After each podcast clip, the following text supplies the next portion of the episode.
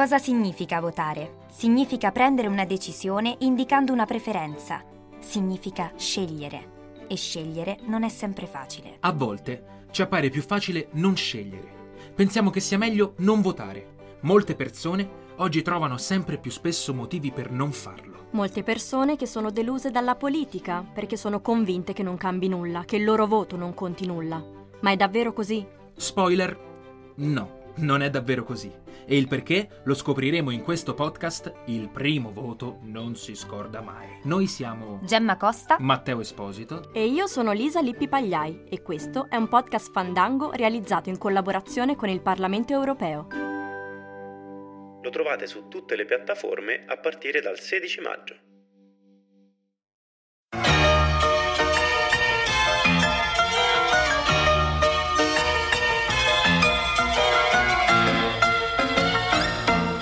Quest'anno sono 30 anni che faccio il cantautore, anzi il cantastorie. 30 anni di vita, canzoni, viaggi, persone, storie appunto.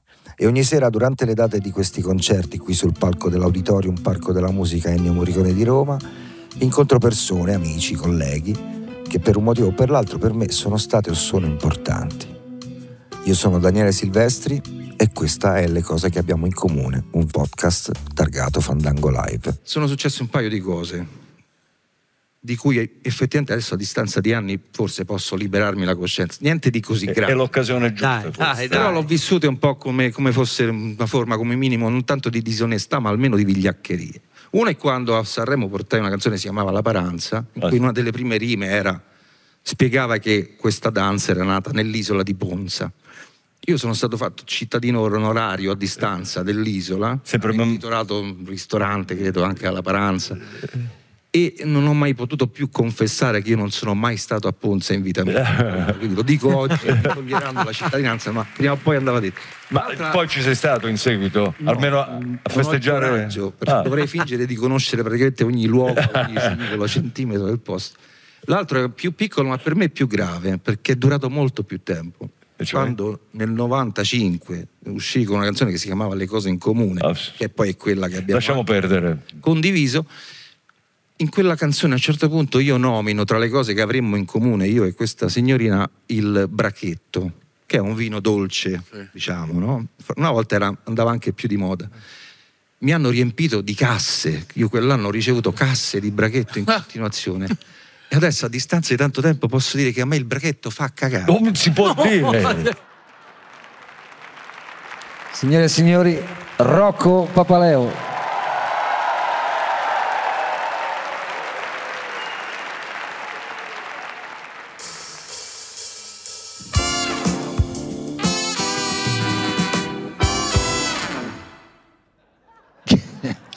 Secondo me ci potremmo anche salutare. No, Così. diciamo che mi ha messo molto a mio agio. Ecco. Un po' anni 80, no? Come dici? eh, Cominciamo bene. Ce l'abbiamo un po' di cose in comune? Io e te? Beh, insomma, tu che dici? Io dico di sì, ti, ti faccio vedere come prima cosa una foto. Praticamente ci sei anche tu e sei mezza faccia lì. Beh, era già dal tempo, eh, ero molto presente, no? Questi sono più o meno i fondatori del celebre locale di Roma. E tu, mi sono sempre chiesto in realtà, come hai visto, cioè a te succede ancora adesso che ti chiedono del locale come a noi che ci stavamo dentro così tanto, ma pure tu ci stavi dentro così tanto. Non te lo ricordi che c'ero tutte le sere? No, me lo ricordo benissimo, ma mi chiedo se ti capita ancora adesso, perché secondo me è una, una condanna più, più nostra, Beh, forse do- ti sei È affrancato. una dolce condanna, insomma, anche se io ero più spettatore forse di... Beh, insomma, Beh, ero così. anche artefice, dai.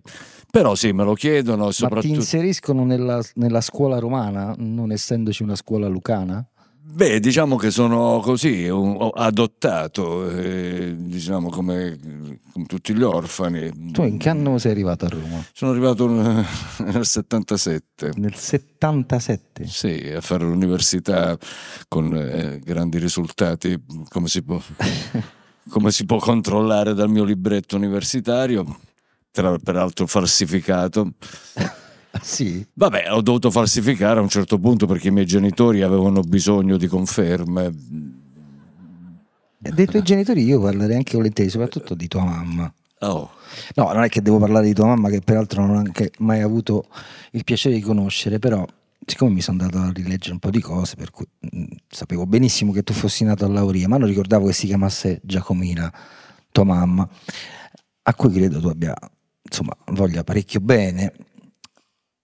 Ma c'è una cosa che forse ti avrei dovuto avvisare, ma non c'è bisogno che lo fai tutto. A un certo punto della tua vita hai scritto una cosetta piccola piccola che secondo me riassume perfettamente il fatto di essere lucano, calabrese, di essere... Lucano, Sì, di- perché perché ho detto calabrese. calabrese? Volevo... Non lo so perché, lascia perdere, dimentica, si cancella, di essere lucano. no, niente contro la Calabria. Per carità, eh. ma che cazzo c'entrava? Di essere lucano, ma di essere anche fatto di cose semplici, eppure in grado di, proprio per quello forse, di esprimere una grande poesia. Allora, non senza farla tutta, ma il concetto essenziale della frittata, del pane con la frittata. Ah, beh, diciamo che il pane frittato di mia madre Eh. non si batte. Perché non è che bastano due fette di pane e una frittata per fare il pane frittata di mia madre, perché se tu al pane frittata di mia madre gli levi mia madre, eh, no, rimane un pane frittata semplice, banale. Se invece al pane frittata di mia madre gli levi il pane frittata, rimane mia madre, che me ne può fare un altro. E...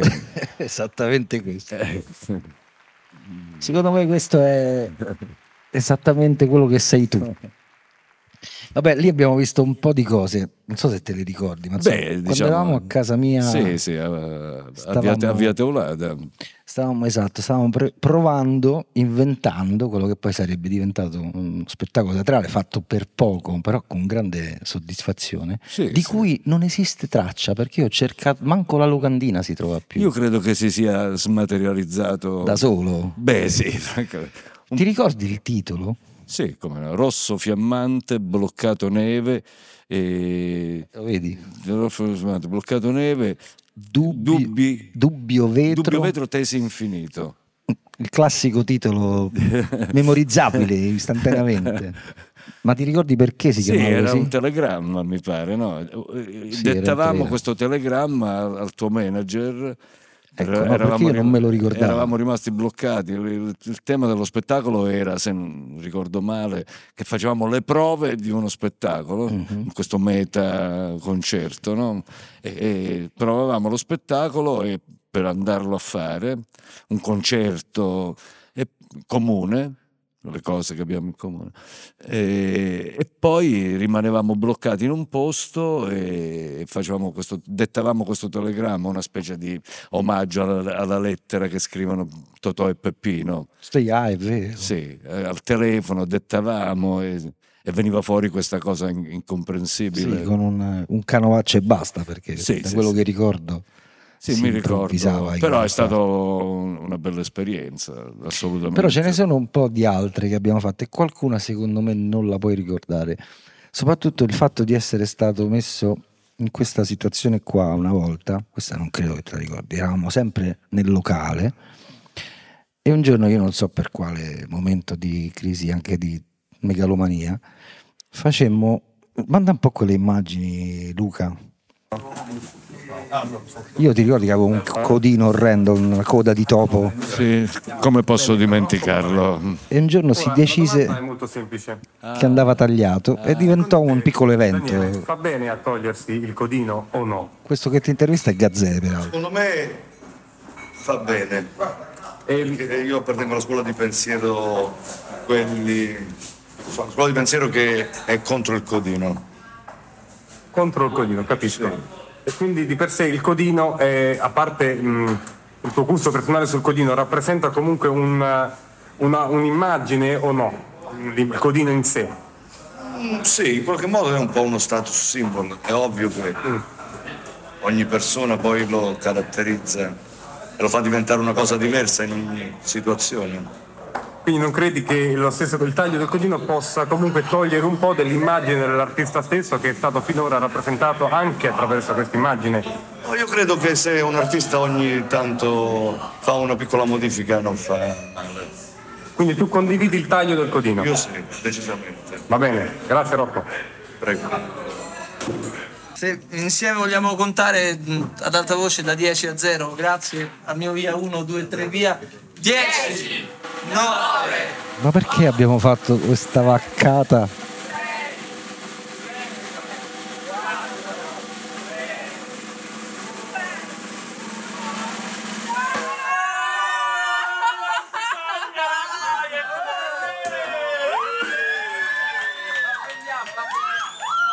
L'avevi giustamente rimosso, di la verità. Sì, sì, l'avevo rimosso e, e ora ri- rivedendolo capisco anche perché. Sì. Io ti dico solo che mh, pochi mesi fa ho aperto un cassetto E l'hai trovato. e c'è il codino ancora che sembrava veramente un topo, ho urlato credo. Beh, ma era anche, era anche quel momento lì storico in cui il codino aveva un senso. Non mi ricordo quale, ma Neanche io per niente. Vabbè, era solo per fartelo vedere perché pensavo che nemmeno no, no, vai, rivedendolo me, me lo, me lo sono ricordato. Quanti film hai fatto, Rocco? Lo so- sai? Sì, lo so, Davvero, me lo dici? una sessantina. Mica male. Sì. Vedi, questo lo dico. E da regista? Quattro.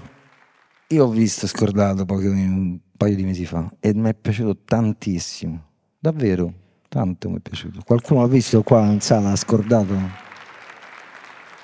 Beh, mi fa molto piacere, è un film, insomma, ovviamente anche a me mi è piaciuto. Sei sicuro? Sì, sì, sì, mi è piaciuto. No, avevamo detto di dirlo subito, posso giustificare questi occhiali Ah, neri. giusto, hai ragione. sì. Eh, ho perso gli occhiali chiari. Però secondo me non Oggi venendo, bisogno. cioè non l'ho persi, mi sono caduto in macchina di questo mio amico che me li restituisce domani, però mo stanotte devo stare così. Ma perché senza? No, senza non vedo proprio niente, cioè vedo poco. Oh, oddio, però Tutto sommato. forse posso... Beh, proviamo a stare così, dai. Dai, prova per un attimo, poi dopo ce li rimettiamo. Sì, un attimo così posso stare, tanto più o meno uguale, non vedevo prima, non vedo neanche adesso. Vabbè, scordato hai fatto lavorare Giorgia. Su Basilicata Costo Costo hai fatto Max. lavorare Gazzè. Vedi un po' te. Se sei interessato No, a fare... scherzo, figurati. No, perché comunque voglio dire, un po' sei anche quel tipo che... No, per niente. No. Mi piace così, mi piace chiacchierare, raccontare, rompere i coglioni probabilmente Non fare l'attore. a lungo, soprattutto se non ho un copione, se vado un po' a braccia. Se devo recitare veramente sono negato. credo. Però se posso dire... Vuoi acqua? Te la sto versando, la vuoi? Sì, grazie. E quando facemmo appunto Rosso Fiammante, eccetera, eccetera, lì era canovaccio, però era anche un po' stabilito, perché comunque delle prove le facemmo e delle... Non era proprio un copione fiscale, però più o meno ripetevamo, perché poi ti ricordo l'abbiamo fatto anche per una settimana, tutte le sere. Al Pariolo, Al una settimana? Una settimana. L'abbiamo fatto anche in tournée. Sì, beh, beh, ricordo abbiamo forse il debutto. due- due- Sì, la- L'allestimento e debutto era a Campobasso? A Ca- Campo- no. a, a San Severo. da- no, non ci Pieri. ricordiamo un cazzo, per lui manco ci vede e ci sente. Cioè una, una Manca puntata- solo che mi trema un po' la mano. Esatto.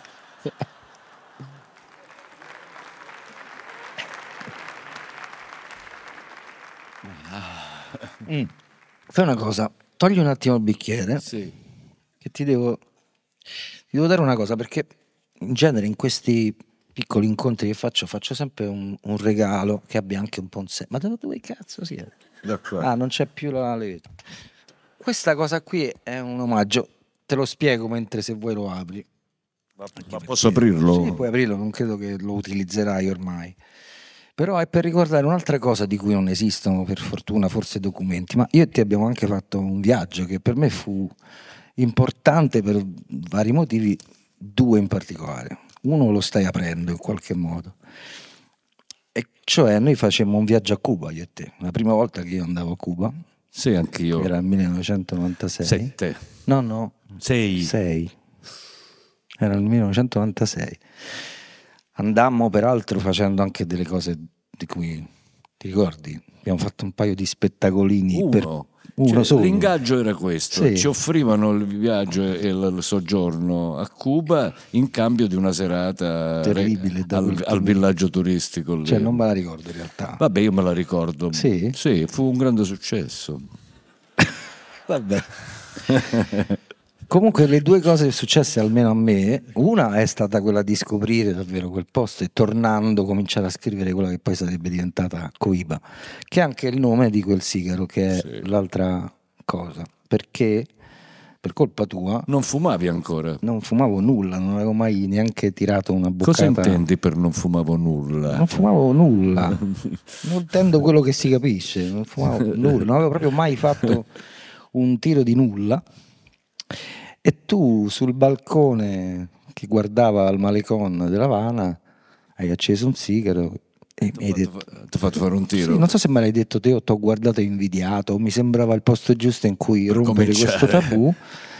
E ho cominciato a aspirare. Quindi per la prima volta del fumo è entrato nella mia bocca e questo ha rotto un giuramento che Io invece mi, mi ricordo una cosa, eh, se posso, mi dai un minuto per raccontarla, che proprio mi colpì moltissimo. Ti ricordi che lì eh, noi stavamo a 20 km dall'Havana, no? Mm. E andavamo all'Havana quasi tutti i giorni in visita, eccetera, eccetera, e prendevamo il taxi particolare, Certo, che sono, diciamo, delle macchine private, e ce le trovava un ragazzino, un giorno almeno ce Ma come trovò. cazzo fai Ce lo trovò un ragazzino.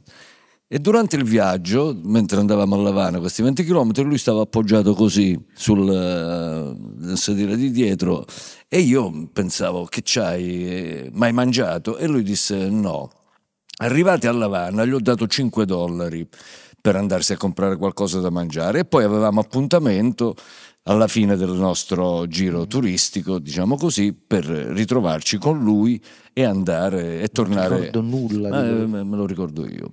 Fortunatamente ci sono io qua stasera. No, no, scusate. Ma sono d'accordissimo. Ma la cosa fantastica fu questa, che al ritorno il ragazzo cubano, scugnizzo cubano, mi restituì un dollaro e 70 centesimi. Veramente? Sì. Questo mi sembra che è l'applauso. Signore e signori, Rocco Papaleo. Incredibile, un ragazzo, cioè, vabbè, mi porto il resto, glielo lasciai. Secondo me era una chiusura perfetta. Sigla.